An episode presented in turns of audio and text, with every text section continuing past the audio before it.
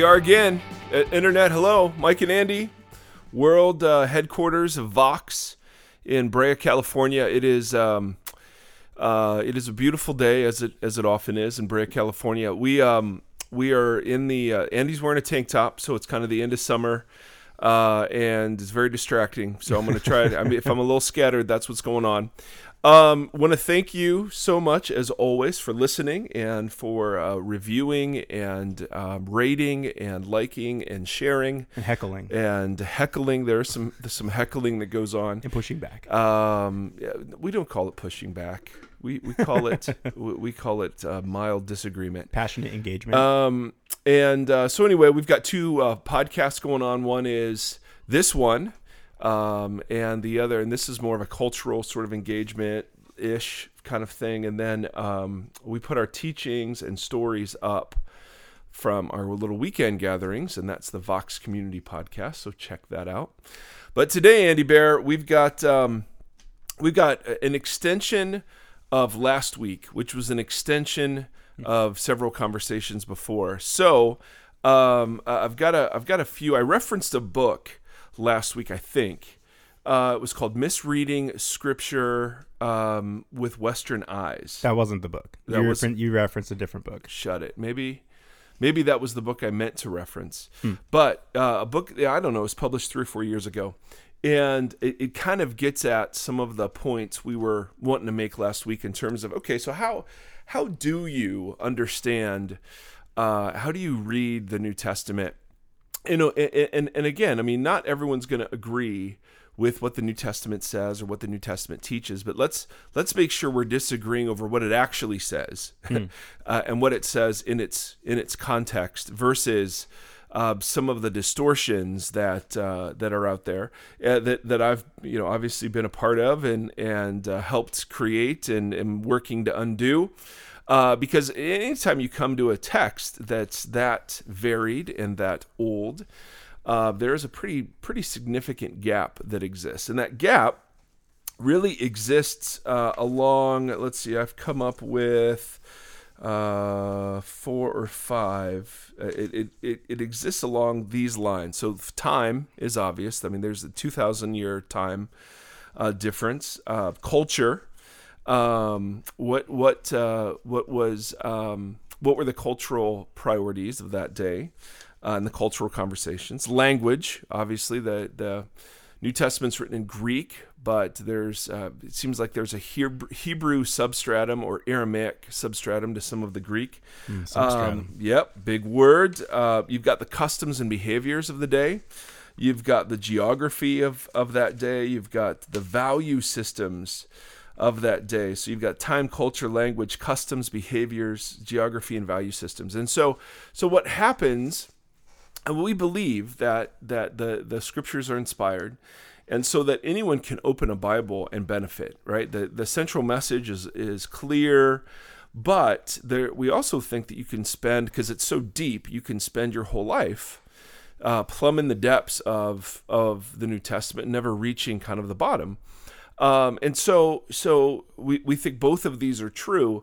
But but one of the things that as you as you kind of walk along uh, with the scriptures for a while, is you realize there's a whole bunch that you miss when you pull Jesus um, and the New Testament writers out of their first century contexts, mm-hmm. and and because we're separated by time and culture and custom and behavior and geography and um, you know values, and uh, and so so so what I want to do is I want to I want to spend a little time fleshing out um, how significant that distance is, and and try to give examples of how we import um, American culture, American mm. customs, American uh, values into the text and uh, and and how that can be a dangerous sort of thing. So so some of these examples I took from the book, um, uh, misreading scripture with Western eyes. Some of these are just examples that you know come out of my head, and so you know take them for what it's worth. But the big the big point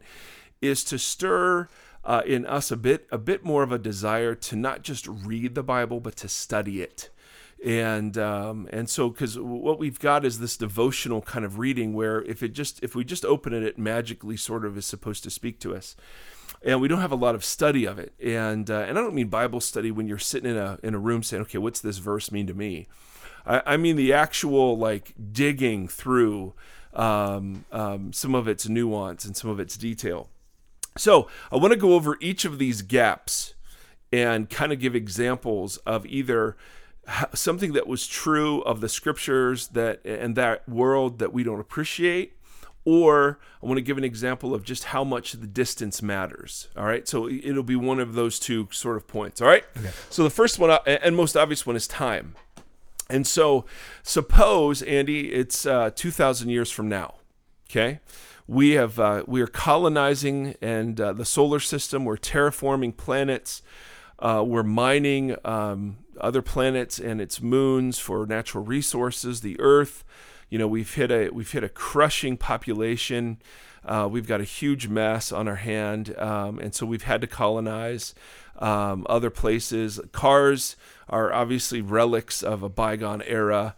Um, we we now we hmm. now just get sucked into vacuum tubes and they take us places. I mean, who knows? I mean, oh, like the, like in the bank, like in the '80s, where you could put a bank tube. Like, yes, yeah, we're gonna do that with nice. people and uh, so so too. I mean, I, I, can't even imagine. I can't even imagine 200 years from now, let alone 2,000 years from now. I mean, you just what is that like? So suppose some archaeologist is digging around in uh, Brea, California, and they find uh, a piece of something called paper that was perfectly preserved and it was the a printout they don't even know this they, they don't even they don't even use paper anymore they speak by thought Hmm. to each other. So hmm. so you find a paper, a piece of something called paper, and and it was preserved because it was. Um, let's say it was put in a plastic folder. What's plastic? They don't have any idea what plastic is, but it's an email that um, that uh, that someone named M. Erre sent to another person named J. Erre. All right, yeah, via something called Gmail with a dot and a com next to it. And, and suppose you know the title was um, uh, "Summer Love," and suppose it was you know dear um, dear Jay. Um, uh, Pearl Jam 10 came out 25 years ago. Um, let's go even flow because we're still alive. And um, then let's go watch the last season of the Black Mamba for the uh, the um, the gold and purple, and then and then we'll flip on um, some Netflix and watch uh, and watch Strange Stranger Things, um, and we'll binge. And you know, eh, love ya, doll. Um, by Mike, right, or whatever. I mean, just obviously making this up, but but suppose it was encoded with all sorts of cultural references, mm-hmm. you know, mm-hmm. and, and you're you're two thousand years later, you're like, what what's a black mamba? So so Google now runs the world. And so you just speak to Google, and you don't even have to you speak. Think, you, you think just think Google. it. You think black mamba, and it comes back as a snake. Uh, and you and you go PJ, what's PJ? And and ten what's 10 and and even i mean you, you have no i mean I, you can't you can't just pick the email up like you could you could understand the english words but there's a lot that you would miss. You, yeah, because if you typed in ten, you would get you know a million right, references you, you get, of what it. Uh, well, it's a number. It's a number. It's a number. It's um, it's a Roman numeral. Mm-hmm. Um, it's a uh, it's a it's a way of expressing how attractive someone is. Hmm. It's yeah. a movie score. Uh-huh. Um, it's uh, the number of fingers, mm-hmm. um, including your thumbs that you have. I don't know. I don't know. So, so I mean, eh, this is so dumb, but you get the you get the kind of idea that that that there is a cultural encoding that would go on. So, so you would have to understand email, what email was, mm-hmm. Um, and you would have to understand the conventions of email, right? That yeah. that you don't speak always in full sentences without punctuation, without caps. I mean, you can t- take shortcuts. It's not a scientific journal that's been right. corroborated. It's not about historical accuracy as much as it is just expressing relationship. In this case, now obviously, if you're if you read an email that's a you know Well, who it well who it's to would be important if it's between two very look like you go look yeah. at you go milking the metaphor. Andy yep. is, um, and and so so when we talk about we're two thousand years removed, that we have utterly no frame of reference for how different that world was versus all the best we can do is just like take our world and go backwards. And and even as we do that we're bringing with us the same value systems the same cultural priorities. Uh, we just can't help it. So so when we say hey you you yes you can pick up the bible and read it and benefit from it well of course but there's a whole bunch you would miss even though you know the english words because the words evolve over time right take the word gay mm-hmm. that's changed over time um, uh, take the word fat mm-hmm. right? That used to be. Well, I don't know if it's evolved. P H A T. P H. Yes. Right. Or bad. Remember we used to call things bad when yeah. they were good, like Michael Jackson. Yeah. Words bad. Mm-hmm. I don't know. So so so words change over time. Um, you've got you've got massive cultural distance uh, in terms of who the audience is, what the occasion is of the writing, what the writing form is, and its its conventions and expectations, and then encoded the encoded cultural references that are there that you might not even recognize.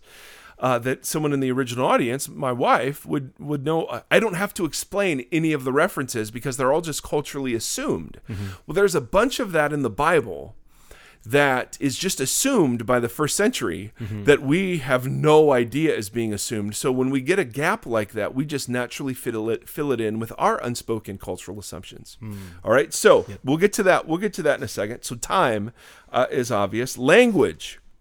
Now this is, you know, one of the examples in the book I thought was really funny. They said, so think about think about um, that is a good dog, can mean. Uh, in, in like America, uh, that dog doesn't bite, or um, or or in Australia it can mean um, uh, uh, that that dog herds sheep well, or or in some uh, some remote parts of the world, uh, the dog tastes good. so, so just just reading the dog is good. That dog is good. It doesn't, you know. Again, knowing the English words, there, there's their language. There's language nuance there. Um, and and and one of the you know one of the things that scholars talk about is something called linguistic determinism. A, a great deal of the way you see the world comes to you through the language you inherit. So if you inherit German, you'll see the world in a German kind of way. If you inherit English, you'll see the world in an English kind of way because mm. vocabularies um, are, things that are important in a vocabulary are given lots of words. So in a, in uh, whatever in in what is it Inuit in Alaska, hmm. uh, there are lots of different words for snow because there are different kinds of snow. We just hmm. have one word snow. In Greek, hmm. there are four words for love. Um, here, I use the same word love to describe my love of football, my love of wife, my love of God, my love of whatever, right? There's no nuance there. So, so we have words. Think about all the words that are now common because we live in a digital age that weren't common 20 years ago. Streaming, right? Um, um, internet. that was a never. Sure. It was World Wide Web initially. You know. Right. Um, uh, uh, um, what else would we say? Uh, Netflix binge. Mm-hmm. Um, I mean, we have we have a massive amount of vocabulary to describe now life in a computer, digital, social media kind of age. Yeah. I post something mobile, um, right? I, you know, I like. I, yeah, how many likes do you have? I mean, we, that would have made no sense. Mm. So, um, so just think think of it that way. So, so when you go when you're going into ancient languages so so Hebrew, let's say, is a very is, it's it's word poor. There are not as many words because words carry multiple meanings. They share roots. They double as numbers. Letters often double as numbers, and so so so you just have a whole bunch of distance there between English, and that's why there's so many different Bible translations because you can take Greek words and translate them a bunch of different ways. You could you could go after what they literally say or what they mean. Um, you could go after trying to make them contemporary sounding or trying to keep them as literal and wooden as possible. I mean, there are all sorts of approaches to this, and language is a, such a tricky thing. Like Paul, what's the matter, Andy? What's going on right now? You just adjusted my microphone. Your B's, P's, and everything else was getting a little See, that's not bad now. All right, my B's and my P's. Um, so so when we get to like um, uh, when we get to verses like when Paul says the fruit of the spirit is love, joy, peace, patience, it's it's fruit singular um, of the spirit. And so what he's trying to do is he's describing one thing the spirit does that's kind of a love, joy, peace, patience, kindness, faithfulness, gentleness, self-control kind of thing. It's not a list. It's a way of describing it's, the it's singular the identity. singular thing that God is doing right it's not it's not because some people say which which kind of uh, fruit of the spirit is you know your strongest and where's the one you've got to mm-hmm. grow well no no no they're not they're not different they're all it's it's he's describing a love joy peace patience kindness goodness faithfulness gentleness self-control kind of thing the way you describe one fruit like an apple is sweet crunchy can be savory if it's cooked it could be right because it's, sure. it's a singular fruit of multi- sure. multiple characters sure okay versus an orchard yes like multiple like fruits. coffee Hmm, yes. Um, well done. Or or, or, or you take um, you take like in English you you read the Beatitudes in the book of Matthew and it's like blessed are the peacemakers mm-hmm. for they shall what is it inherit the earth. Uh, or they let's see what is it blessed are the peacemakers for they will no the meek inherit the earth. Blessed are the peacemakers for theirs is the kingdom. Let's say it's that one. Yeah. I don't know. I don't remember. Um uh in an english we t- because we're not familiar with the language we turn blessed are the meek blessed are the poor in spirit blessed are the those who mourn blessed are the peacemakers blessed are those who show mercy. We turn these into steps. Mm. we turn them into okay well because uh, I've read, I've actually read commentaries where because the language is misunderstood, well, you start by, by being poor in spirit, and then and then as you become poor in spirit, you you mourn over over your sin and as you mourn over your sin you become very merciful and and and it's it's this kind of thing you're supposed to do to be blessed. When in actuality um, the the word blessed there uh, not it's isn't it's not a word we can capture well in Eng- English. It, hmm. Some some translations have happy. That's not the word either. Uh, happy are the peacemakers. It's it's more like content, satisfied, finding their niche in the world kind of thing. It, it's the it's the harmony you feel when you're in your sweet spot. Like and, and so so what Jesus is actually saying is uh, when you're a peacemaker, you're in your sweet spot. Hmm. You're in a sweet spot in the kingdom. When you're a when you're in poor in spirit, um, you're in a sweet spot in the kingdom. Mm. Uh, and it completely flips around our understanding of what he was getting at. Instead of a prescription, it's actually a description of people he's looking at in his audience. So, hey, the world says to you, poor in spirit is disqualifying. No, I'm telling you, poor in spirit is a great thing in my kingdom. You know, mourning um, um, that uh, the world tells you, you know, that's something to get rid of and to get over. Mm-hmm. Well, I'm mm-hmm. telling you that that that demonstrates something that's valued in my kingdom. There, there's a sweet spot for you uh, in, in, my kingdom. Peace, you know, blah blah blah. Do you see the difference? Yeah. One's descriptive, one's prescriptive, and knowing the the language kind of makes a, a huge difference in how you understand uh, the text. I mean, so so one of the examples they give in the book is one of the guys was an, uh, a missionary to Indonesia, and in Indonesia they don't have a word for privacy. And uh, because sometimes language will tell you what what a culture values, language will tell will will give you insight into the cultural priorities of of a of a of another you know culture, and um, so they don't have a word for privacy um, because um, they, they, don't value they don't value privacy. He, he, so what, the, this particular author tells huh. a story about how two two friends had adjacent they owned adjacent three mile stretches of beach. Okay, now what Americans would do is build their houses as far away from their neighbor as possible because we value space, we value privacy. These guys built their houses so that they could literally touch the other person's house out their window next to each other with three miles of beach stretching in either direction. Hmm. And when asked why, it was because to them, privacy means lonely. Hmm. They did not want to be lonely. So, so, so language embedded in language are cultural priorities that we would miss. Like, like I'd, I'd never think of like you're right. I have one of the unwritten American assumptions is the right to privacy. And so I have this massive, you know, we want to keep our, our lives online private. We want to keep our addresses. I mean, used, they used to, in phone books, they would publish your address and your phone number. And now, you know, now we know, or your medical information, that's all protected. Data breaches or things we worry about. Like there's this massive right to privacy. We have, we live in the biggest houses in the world. Um, and so a house of, of five people over 3,000 square feet, you know, you each have your own room. You've got, we're just massive fans of space and privacy. Whereas uh, uh, the language, whatever the Indonesian language is, doesn't even reflect that cultural value. It doesn't even have a word mm-hmm. uh, uh, for that.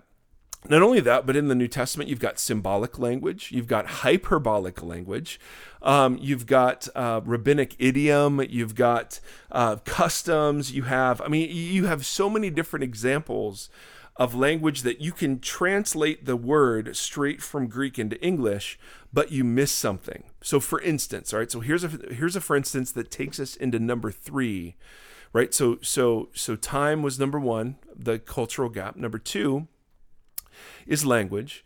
Number three is is is a different kind of cultural cultural awareness, and um, so for instance, two of the most important words in the um, in, in, the biblical vocabulary are grace, which is charis, and faith, which is pistis. P- pistis.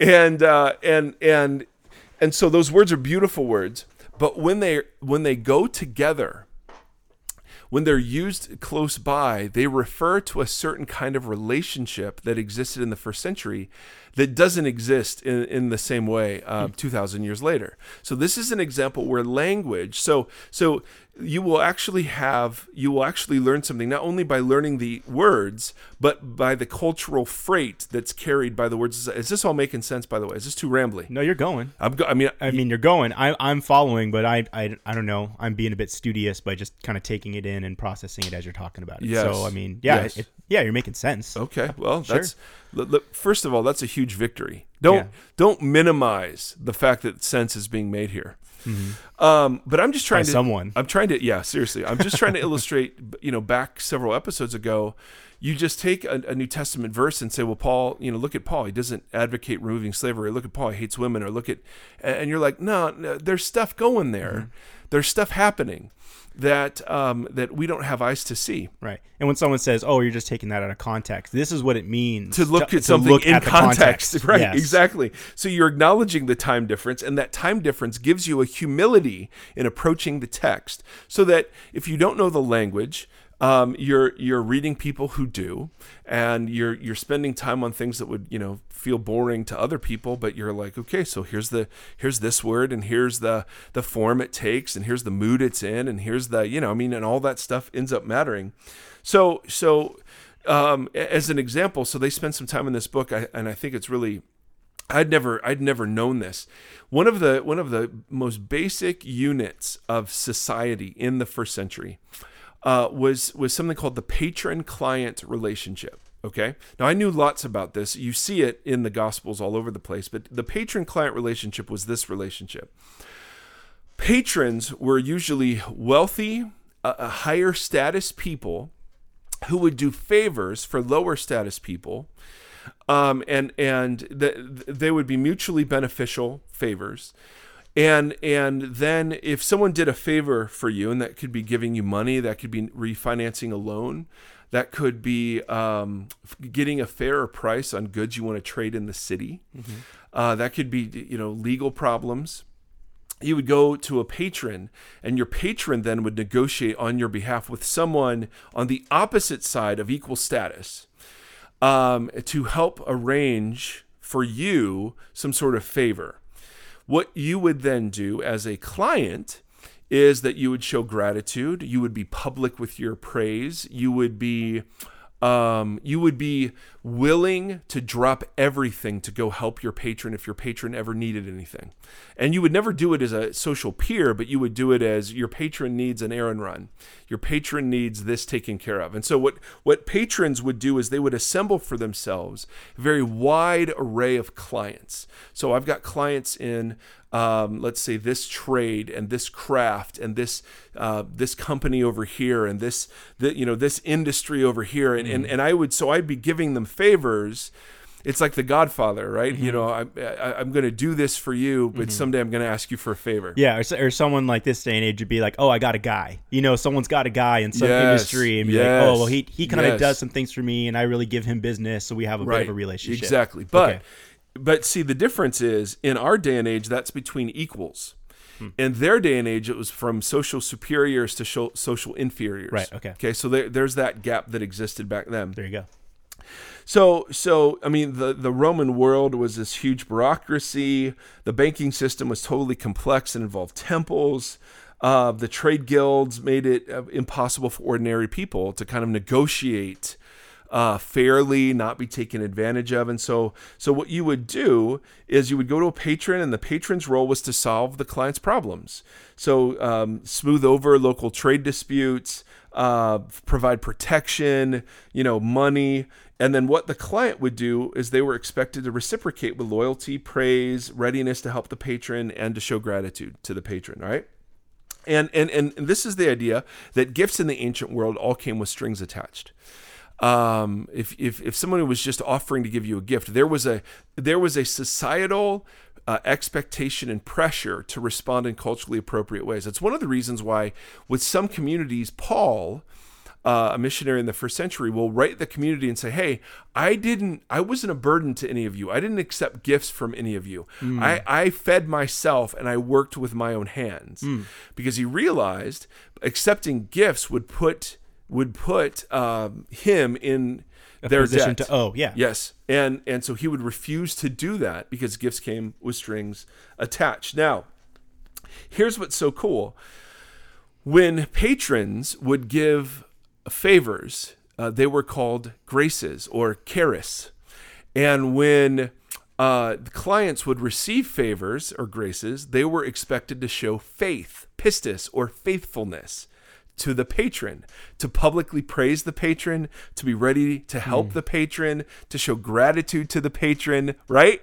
Right? Yeah. So when Paul so is looking, and Paul uses so many different pictures of of what life with Jesus is like. In one in one instance, he's talking about adoption, and he's using with the idea of Roman adoption and how powerful that uh, adoption was in the first century uh, to show what it is to be adopted into into God's family. And another instance, he's using um, he's using legal language, justification language. He uses reconciliation language. He uses the, the language of slavery and marketplace to talk about redemption. Well, in this instance, when he's when when grace and faith appear together, um, he's talking about the patron client relationship and the expectations.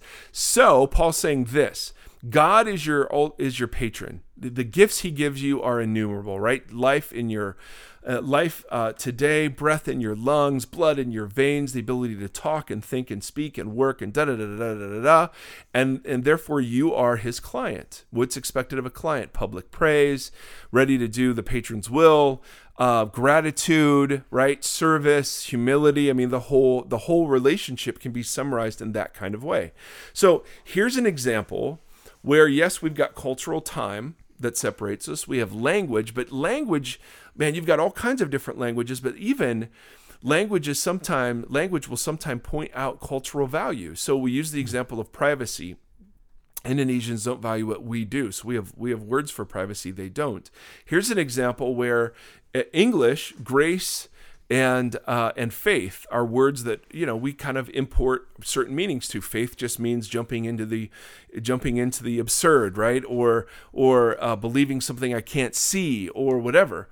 When in actuality, some of the ways that Paul used faith was the idea of fidelity, faithfulness, it, gratitude that I, I, my allegiance is with my patron, right? Because mm. they've done me great favor. So I mean, it's just it, it reframes that entire understanding. Faith isn't opposed to science. Faith isn't opposed to to doubt. I mean, it's this it's this different thing, right? If faith is a covenant word. It's not a contract word. Hmm. To go back to earlier podcasts. So so stuff like that is just sort of sitting and waiting. Uh, for us to wake up and realize. Yeah. Um, it, you know, go. What were you going to say? Just a, a micro note. So when when that was established between patron and client, was that non-contractual. It was it was covenant. It was more expected, even if some of the rules were broken. It, it's not like then. Well, you are no Well, longer my no, no, no. client. No, no, It- no. Does that was that a thing? No, it these were unwritten rules. Okay. So, but they but they carried the strength. Mm-hmm. Uh, they carried strength stronger than contract strength. Okay. Um, and so so yes, they could be legal agreements for sure, but it was stronger than that. Right, like I don't I wouldn't call them covenants in the biblical sense, but uh, but but see, faith for us has always been an intellectual thing. What I believe, Mm-hmm. faith for them was the pledge of fidelity that played itself out in how you lived. Yeah. so regardless of what you thought. Yes. So so for my wife, I can lo- I can feel love towards her today, or I can feel angry towards her today. Um, but but that's irrelevant next to what faith is, which is me acting in a in a fidelity like manner. Yeah. Uh, in a faithful like manner. Uh, that's what that is. That's getting at. So Yeah. Yeah. so back then, it, it'd be like you know, and these are dumb cultural expectations, right? Somebody, um, somebody sends you a Christmas card, and there's this there's this thing that makes you want to send them a Christmas card back, Right. Right? Somebody you realize somebody went out and bought you at Christmas like this beautiful gift, and you've not gotten them a present. Well, you feel like you gotta you gotta do something right or or um, you know somebody invites you to dinner there's this you know and again i mean some of these ebb and flow but there's a little bit of this left over in american Yeah, culture where sure. we feel like we have to reciprocate Yeah. um, well this was man this was like hardened concrete cultural expectation and if and if you don't know that then you miss some of the nuance of like when the when when Jews approached Jesus on behalf of the Roman centurion, they say, This guy is our patron. Mm-hmm. We are his clients. You would be doing us a great favor if you went and blessed our patron. So, so the centurion's household gathered clients who were Jewish to approach Jesus, who was Jewish, to make a culturally acceptable ask. Hmm. Make sense? Yeah. So Yeah, yeah. I mean, it's just there. it, it- again, it's nuance. Yeah, for It- sure. It's, I- it's I- not necessarily you're missing the main point or or or you get to customs right i mean oh my goodness dinner we talk a lot about the fact that a meal was never a meal in the first century.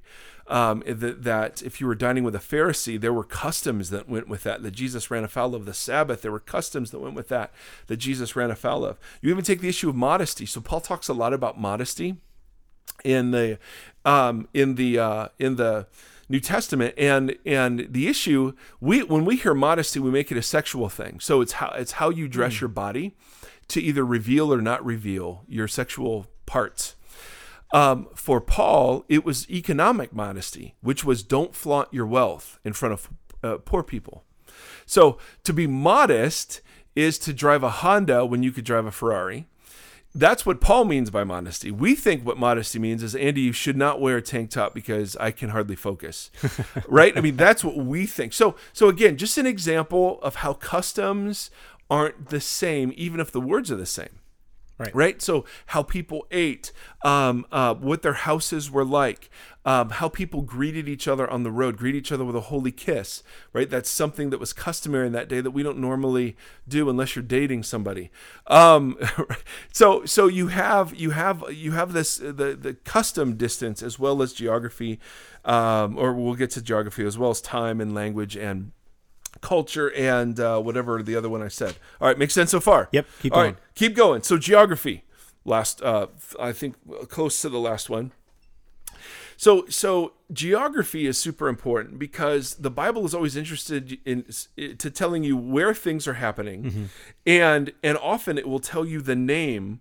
So in the Old Testament, if you're ever reading the Old Testament, it will give you and the name of this place was x or or jacob named the place such and such and they'll give you the name and expect that you know that the name means means something that references what just happened at that place.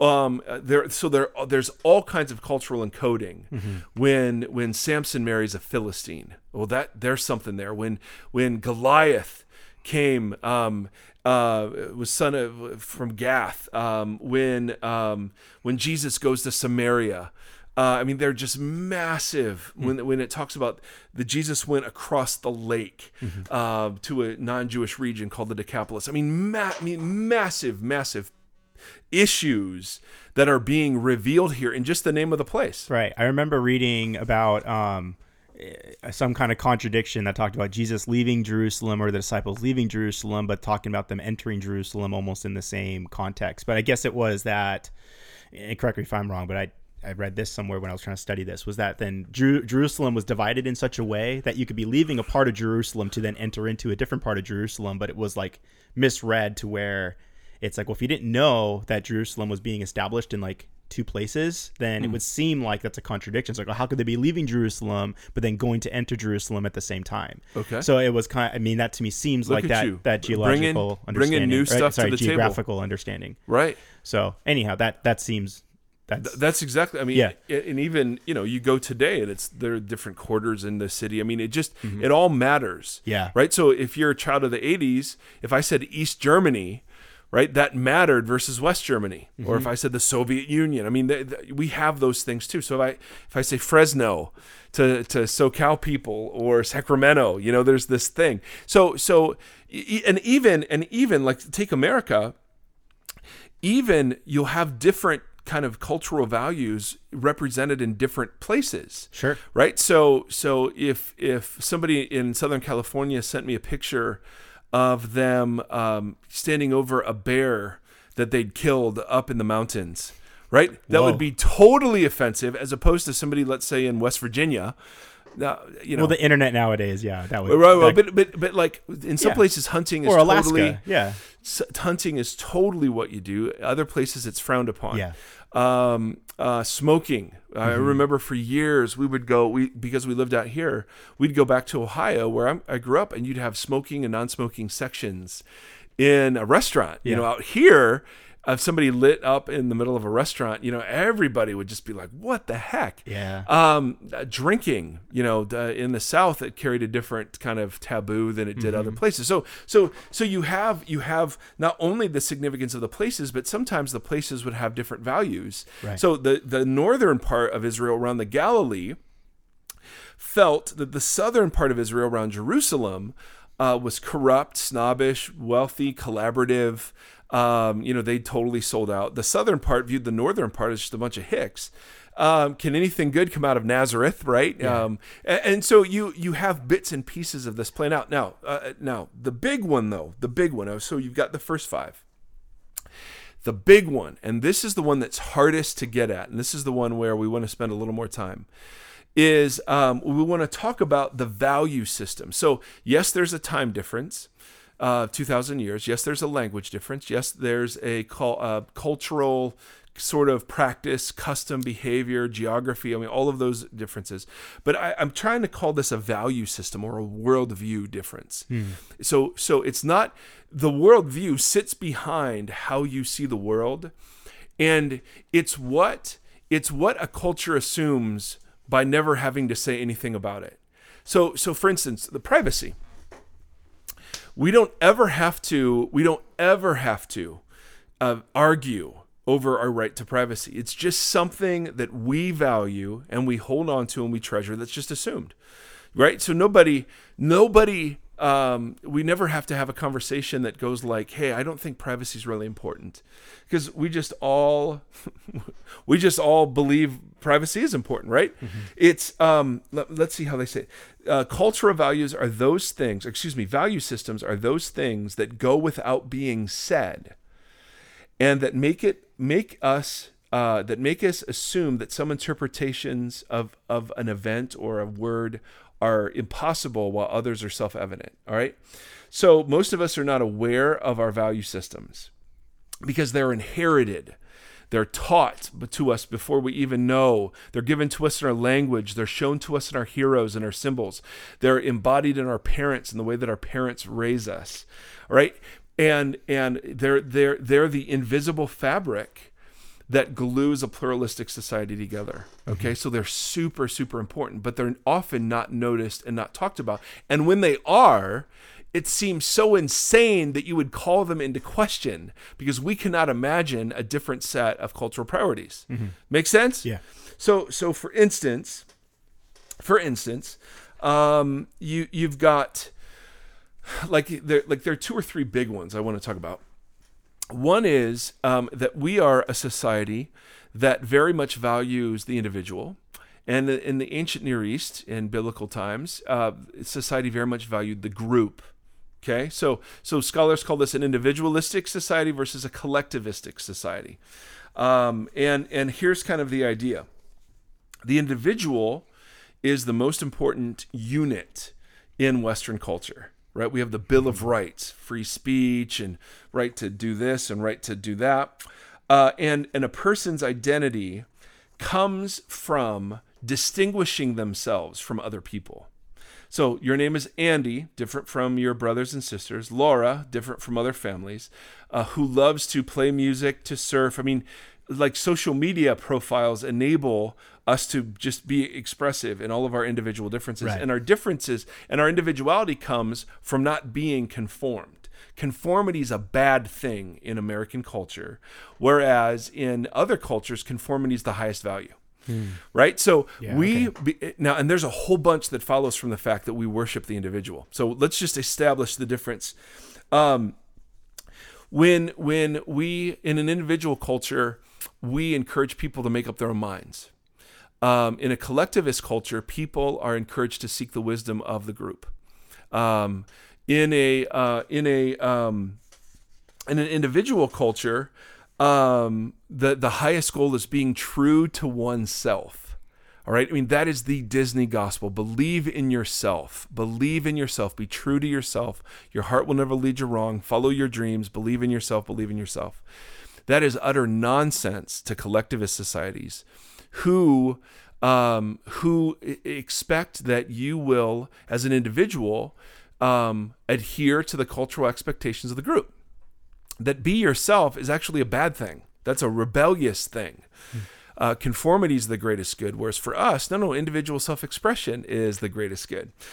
Um, collectivist cultures, the most important unit is the family or the tribe or the country. It's, but it's the group, it's the collection, and it's not the individual. So pursuing and persevering the harmony of the community is everyone's primary goal. It's not doing your own thing. Um, and, and it's and, and, and harmony um, and conformity are much more valued over self-expression and self-fulfillment. Oh, see, this is this is such. It's hard to even describe this without making a moral judgment about how sucky it is. Yeah. Right. And and, and they would have the same moral judgment against us that this is ridiculous. Yeah. And you think about dating. Like in ancient cultures, they would never let a man and a woman be alone together that weren't married. Why? Because they'd have sex.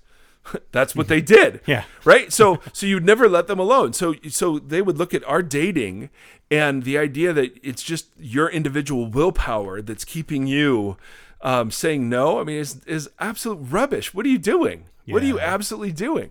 So I mean, it's just fascinating. So so a person's identity in a collectivist culture comes not um, from self-expression, but faithfully filling one's place in the community you're defined by the community and the, community makes the decisions for you. They give you wisdom. So um like eloping in our world is totally acceptable but eloping in in eastern worlds in some eastern cultures and certainly in ancient near east would have been the height of rebellion because you as a single person a young single person most likely are the last person who's going to know who's going to be a good match for you.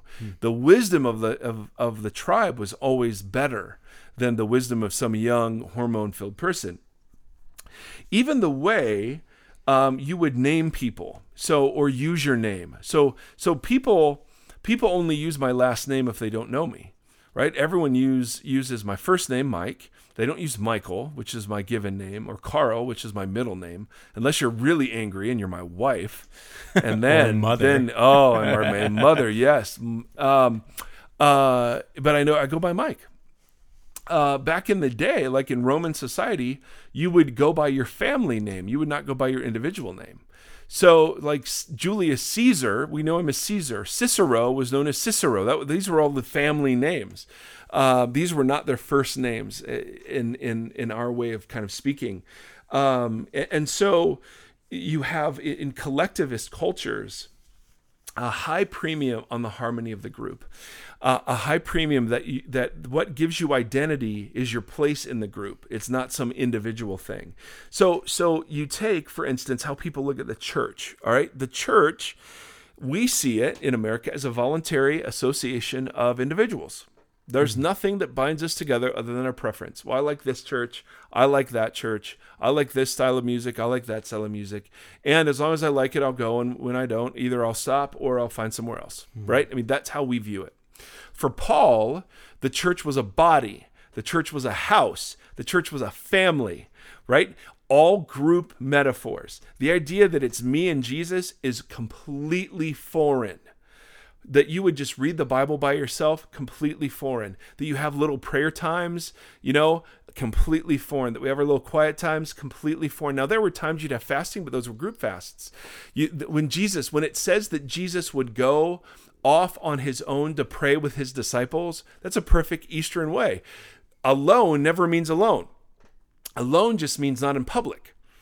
So hmm. Jesus would go and he would be alone together with his disciples. That's how it works. Sounds like a contradiction. Right. Privacy, there is no privacy. What's a right to privacy? Um, you would never have privacy. Why? Because it's the group that is that is determining um, the expectations of you and how you fulfill those and whether or not, you know, blah, blah, blah, blah. So it's completely. So when we read the Bible as individuals, it is death. It is absolute death. So you, you have things like um, when it when it says um, put on the whole armor of God, okay, um, in Ephesians six, and Paul's talking about spiritual warfare. And if you're new to the Bible, you know, just play along. Um, and, and so you go into a Christian bookstore, and here are individual pieces of armor, and and and and the idea is, well, oh, so we're all supposed to each put on individual armor, uh, but no, Paul was writing to a church, so church put on the individual pieces of armor. Um, when in Ephesians earlier, when it says Paul says, "Don't get drunk, but be filled with the Spirit," he's not talking to people. He's talking about the church. Hey, church, don't get drunk, church, but be filled with the Spirit. Now, of course, the church is made up of individuals, but that's not the biggest unit. The biggest unit is the sum of those individuals, which is its own thing, namely a church. So church, I mean, it's it's when when Paul says, "Work out your salvation with fear and trembling, for it is God who is working within you." Well, that's together. I mean, it, the whole the whole the whole Christian life was never me and Jesus ever ever. So if I'm understand, eh, let's shake the tree a little bit. So Oh, then, like, what? So we're now gonna the the yeah. okay, so this seems to be coming real hard against my personal relationship with Jesus. Yeah, there is no such thing. Oh, man. Here we go. Of course, there's no such thing. There's no such thing as inviting Jesus into my heart. That's the dumbest ass thing I've ever heard in my life. And I've said it, and I've believed it, and I've done it. But what is that?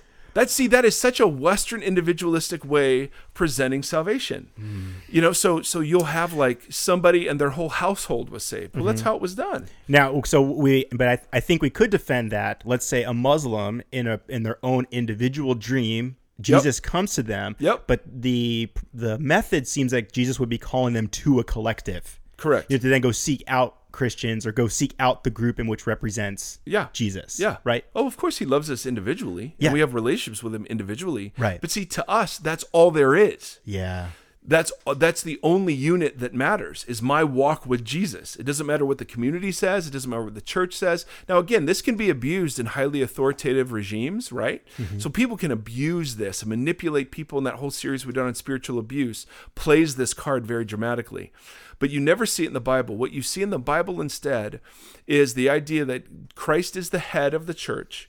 The head gives itself up for its body. It leads its body. It, it nourishes its body. It guides its body and that the body that's why paul will say listen you're we're all just members of one body so how can the toe say to the eye i don't need you right? I mean it, Yeah. these are all none of these see see for us church is just this thing that we do um, for Paul, it was the thing that gives you identity, meaning, purpose, significance in your entire life. Yeah. Right? I mean, it's such a different way yeah. of understanding it. And, and so it's hard not to talk about collectivist societies and not to judge them. And it's hard for collectivist societies to not look at American individualism and not judge it. Right.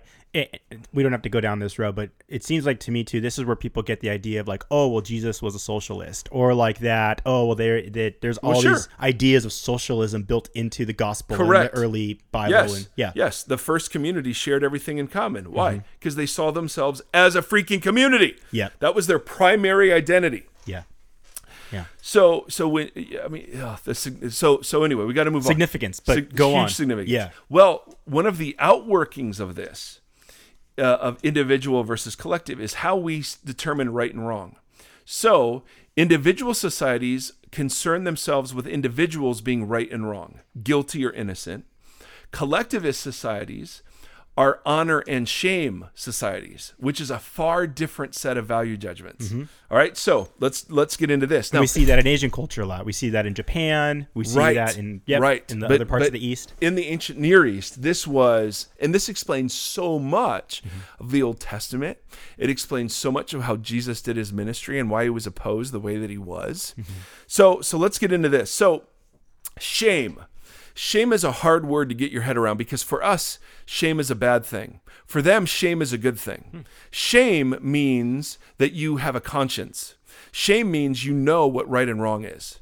Um, to be shameless is to be bad, right? Because you have no shame. So there's no there's no way the group can show you wrong if you have no shame because shame and honor are given to you by the group all right? So so like uh, one of the synonyms for shame is um is uh oh, what is it? It's where can i put my face? In other words my face has now been exposed. My true face has now been exposed. So when you shame somebody what you're doing is that you're exposing their face to the community. All right?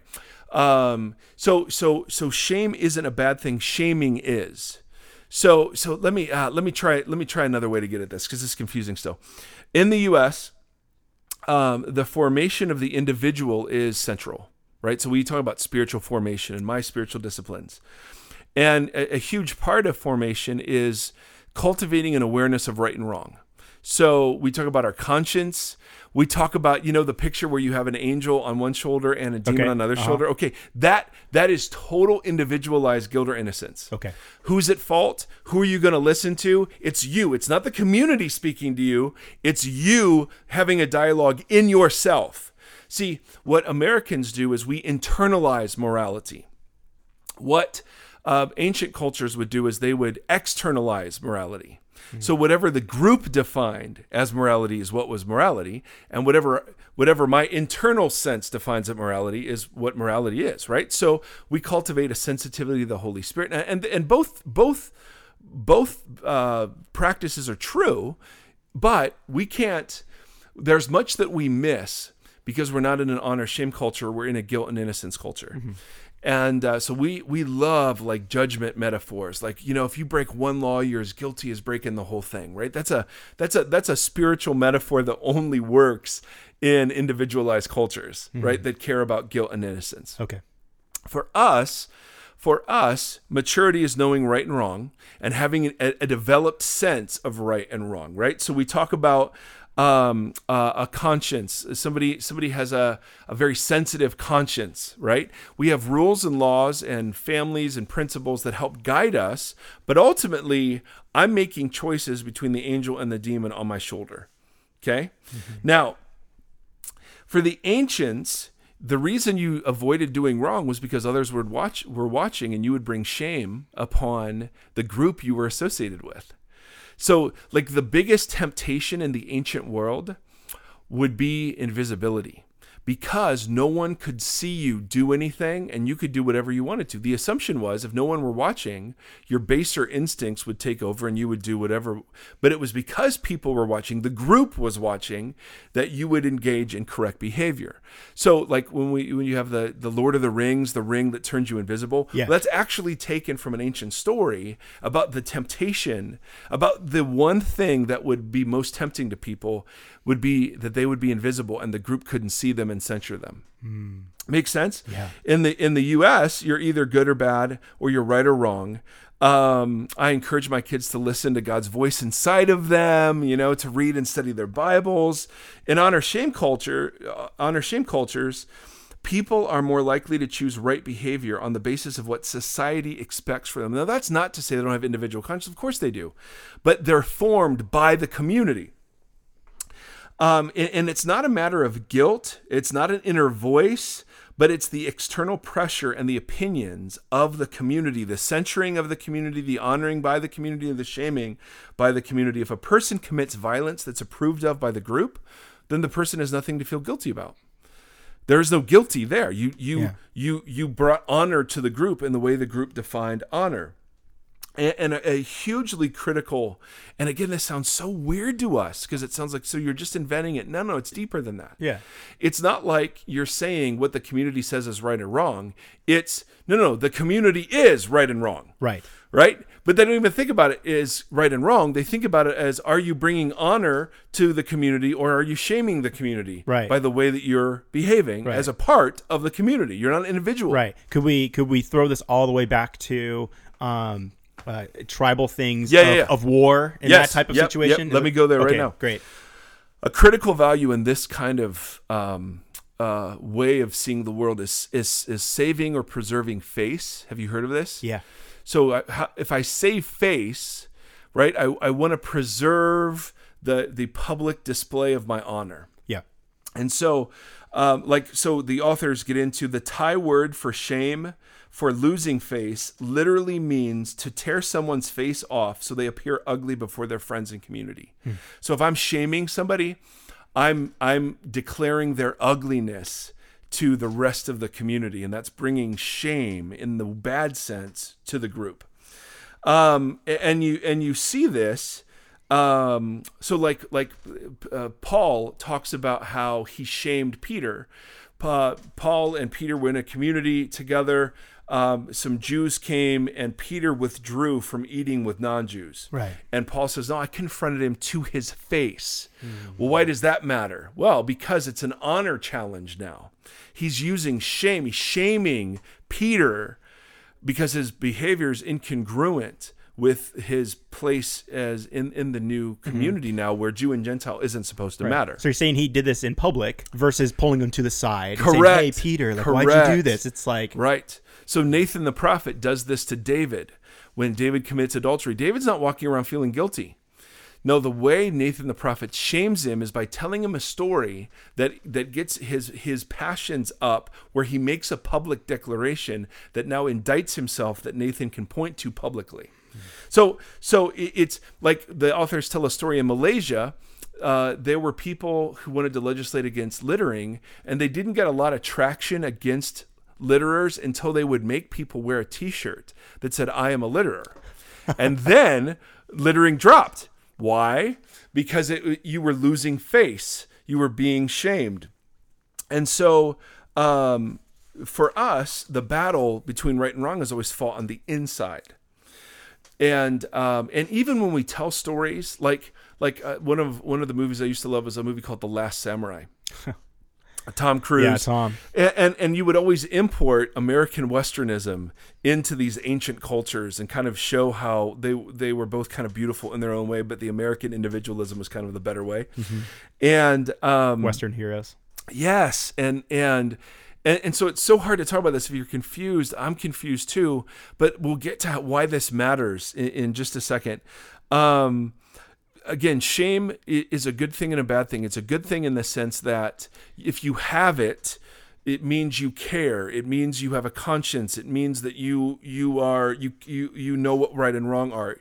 Being shamed, however, is being made ugly in front of a community it's tearing your face off so that you appear ugly. Mm-hmm. It's the it's the to be the corrector, like to to right. You're saying like to be the person that is going to go and correct the other person. That is shaming as an action. Yes, but it was Yeah. culturally acceptable. Right. that's- yes. If somebody was out of line. Right. Now, now again, oh my goodness, this, uh, this is so this is so thick. Uh, here's one last part: honor and shame in the ancient world were limited commodities, meaning if you honored everybody, you honored nobody. So if if so public, so when Jesus is questioned publicly, if you wanted information, you would ask somebody privately. So Nicodemus comes and says, "Hey, I have questions." Yeah. He's he's ask, a- actually seeking information. The disciples would say, "Hey, we didn't understand this parable." He'd say that privately. They're seeking information. Whenever Jesus is asked something publicly, it's an honor shame contest, is what they were called. Hmm. So because Jesus' opponents were seeking to bring shame to Jesus, they would pose questions to him publicly that would seek to expose Jesus, to trap Jesus, but they were seeking to shame him. And whenever it says after one of those encounters that all of the people were amazed at what Jesus said, or nobody had anything to say after that, it meant that Jesus, the verdict was given to Jesus that Jesus won honor at the expense of the Pharisees or at the expense of the religious leaders, because no one can receive honor unless it's being taken from somewhere else. So if you're going to honor Andy, you're that means you're taking honor from me.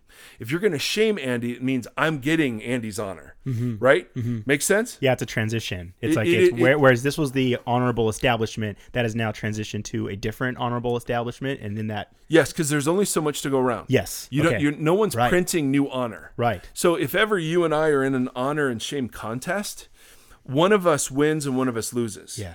And the only way we win is at the expense of the other. Mm-hmm. So all so all the times that Jesus has asked public questions, please understand they're trying to shame him. They're not trying to get information. They're trying to shame Jesus. And one of the things the gospel writers keep wanting you to know is that Jesus wins these contests every time, and that the crowds. One of the reasons why the crowds loved him is because he was shaming the religious authorities um, who who you know were somewhat looked up to, but in other contexts were considered corrupt.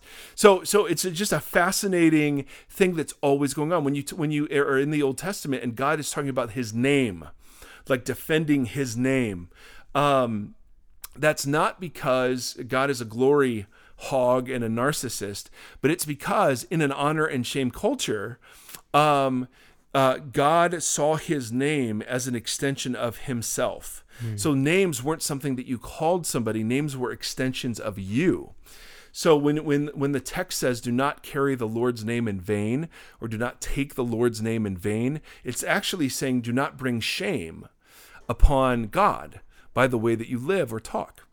And so there is this deep teaching in the in the Bible that the people of God actually carry the name of God and they have forsaken their right to be anonymous because their actions, their words are either bringing honor to God or taking honor away from God and giving it to something else. something else. Yes. So all this all of this absolutely matters. Moreover, and one last example why this matters.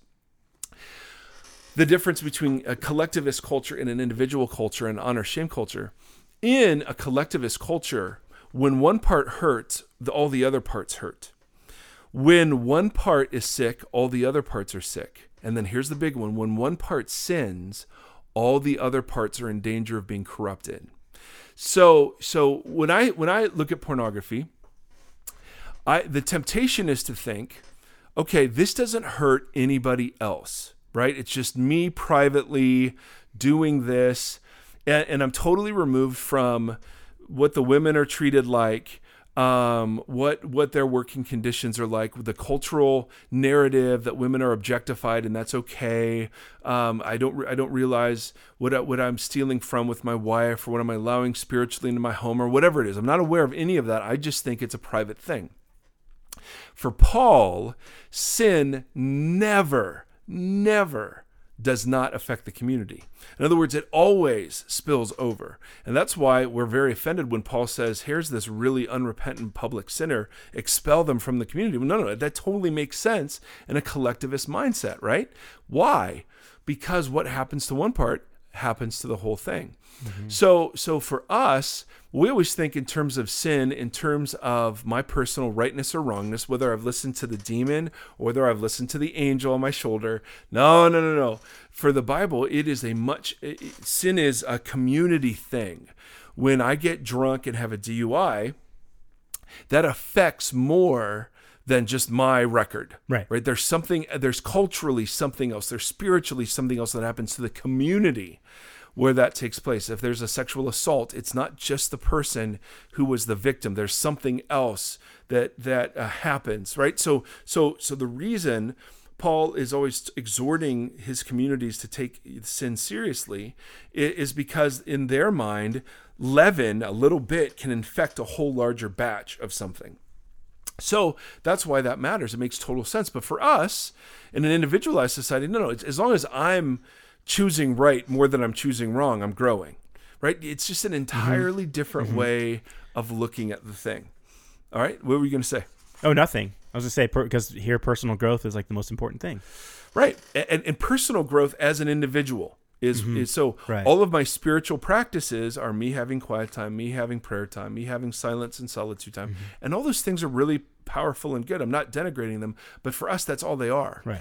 We don't see that the worship time as a community as something that is a spiritual discipline. We don't see taking the Eucharist together as a community as something that's a spiritual discipline. We don't mm-hmm. see why even showing up is anything other than just showing up. And our churches reinforce this, right? We totally reinforce that this is just a consumer item um, and we're just distributors of religious goods and services. So here's how entertaining we are. Here's how cool our, our graphics are, our series are, whatever's are, right? And if you don't like it, I mean, there, there are other great churches for you and blah, blah, blah, blah, blah. Right. So it's crazy. All right, last one. Last American cultural value that is totally tied to. Well, I mean, think about all the other ones we could talk about. We could talk about uh, self reliance, right? In the Bible, self reliance is a bad thing. You never want to be self reliant because you never are, hmm. right? Self reliant, no. Or, or self fulfillment. What the hell's that? Hmm. Self fulfillment? No, deny yourself, take up your cross and follow me. Don't follow your dreams. Hmm. what the heck are you doing? Right? Or or leadership. Oh my goodness. In the Bible, leadership leaders are to be servants. But I mean, we are just so I mean, particularly in Christian culture, so enamored with powerful leaders and leadership principles and leadership laws and leadership maxims. And no one just walks around saying, Hey, I'm, I'm a great follower. Like that's a bad thing, right? Right. I'm a great I'm a great conformer. That's a bad thing. No, no, in the in the scriptures, oh my goodness, leaders are to be servants. Leaders are to be the ones who um the the ones who are who get the dirtiest and who who sweat the most. You know what I'm saying? In, in which case I I win. Um all right, how how long are we right now? Oh, we're at a, an hour ten. Oh, good lord. Okay. All right, one more. This one's rich like a chocolate cake. It keeps going and Yeah, going yeah. and going. Yeah, and then Okay. and then it and then it hits your stomach and uh, whatever. Well, yeah, that's still part of my metaphor. Oh, okay. Yeah, yeah, yeah. yeah. We're to the crap. We're to the crap part right now.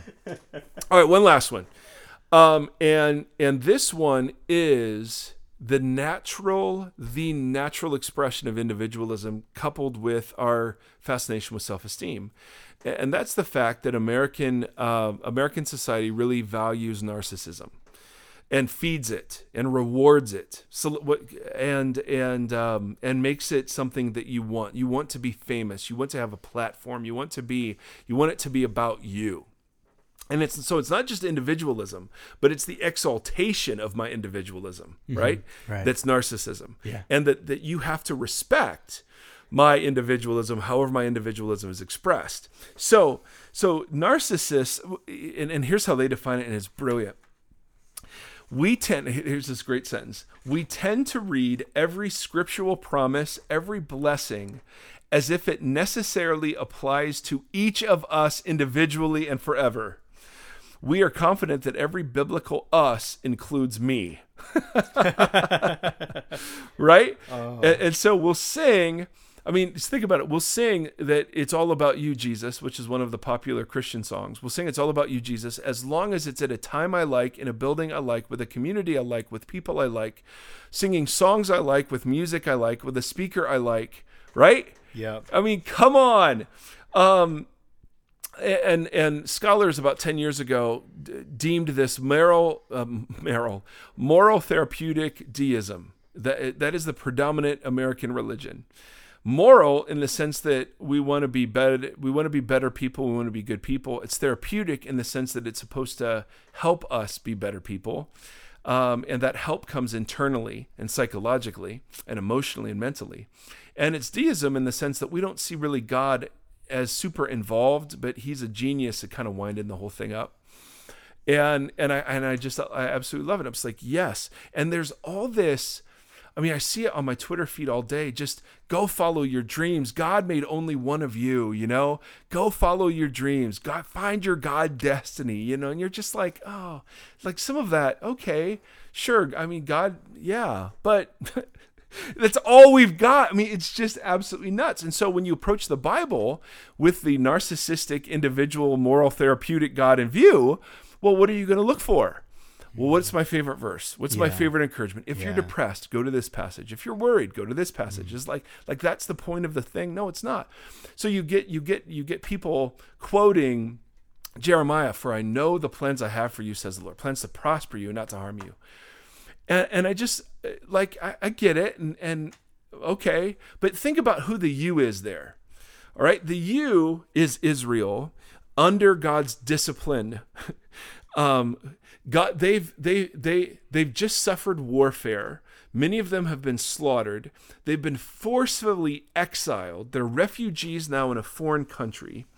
God has just said to them, "I'm not going to speak to you for 70 years." Okay? Be, this is this is exile. This is punishment. This is discipline. But I know the plans I have for you. Plans to prosper you and not harm you. Mm-hmm.